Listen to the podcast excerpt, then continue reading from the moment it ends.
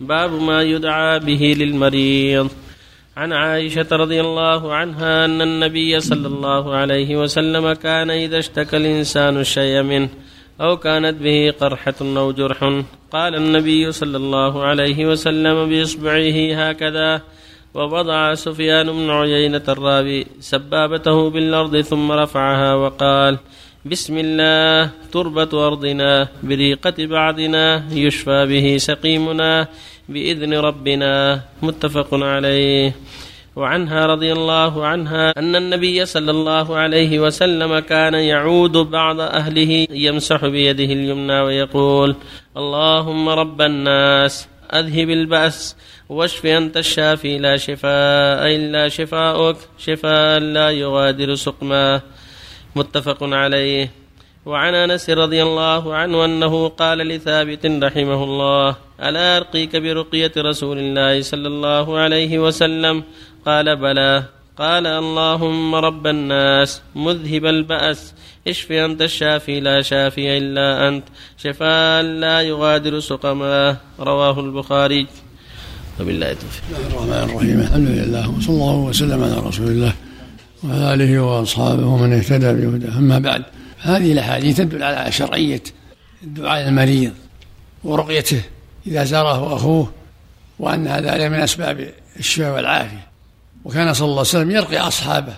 من ذلك قوله في بعض الأحيان يضع إصبعه في الأرض ويقول بسم الله تربة أرضنا بريقة بعضنا يشفى به سقيمنا بإذن ربنا. يقول هكذا أو يضع على محل الألم. يقول بسم الله تربة أرضنا بريقة بعضنا يعني بريق بعضنا. يشفى به سقيمنا بإذن ربنا. وهكذا كان من رقيتها اللهم رب الناس. أذهب البأس واشفي أنت الشافي لا شفاء إلا شفاؤك شفاء لا يغادر سقما. اللهم رب الناس أذهب البأس في اللفظ الآخر مذهب البأس. واشفي أنت الشافي لا شفاء إلا شفاؤك شفاء لا يغادر سقما. لا يغادر لا يترك. سقما مرضا. فهذا من الدعاء الطيب ومن مما يسبب شفاء المرض مثل ما تقدم. اللهم رب الناس من الباس واشفي أنت الشافي لا شفاء إلا شفاء شفاء لا يغادر سقما. ومنها اللهم اشفيه اللهم عافه اللهم اشفيه وعافه واعيذك بكلمات الله التامات من شر ما خلق كما كان يعوذ الحسن والحسين عليه الصلاة والسلام. فيقول اعيذكما بكلمات الله التامة. كل هذا من الدعاء لازم أو شفاك الله وعافاك أو نسأل الله أن يشفيك ويعافيك ونسأل الله لك الشفاء والعافية. من دعوات الطيبة. وفق الله الجميع نعم. الله إليك يا شيخ. قول الرسول صلى الله عليه وسلم اللهم رب الناس مذهب البأس. هل يكره هذا الدعاء لمن حضر مريض طلعت عليه علامات الموت؟ لا ما لا. طيب أحسن الله إليك. روى مسلم عن عائشة. نعم.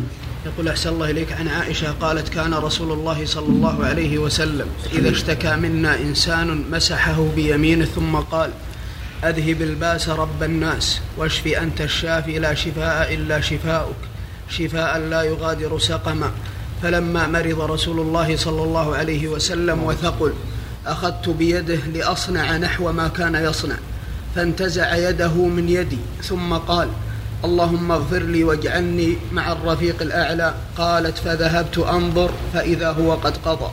اللهم صل عليه وسلم عرف نزول الأجل عليه الصلاة والسلام. ولهذا قال اللهم في الرفيق الأعلى في الجنة. الله نعم. الله عليكم يا شيخ. هذا واحد من الشباب يريد الزواج بغير علم أبيه. هل هذا يجوز؟ ما هي معنى؟ إذا كان أبوه يمنعه من الزواج أقول إذا كان أبوه يمنعه من الزواج أما إذا كان الزواج من امرأة لا يرضاها والده فلا ينبغي له يعجل يلتمس امرأة يرضاها. أما إذا كان والده لا يريد أن يتعفف فلا بأس يتزوج ولو ما درى والده حتى يعف نفسه.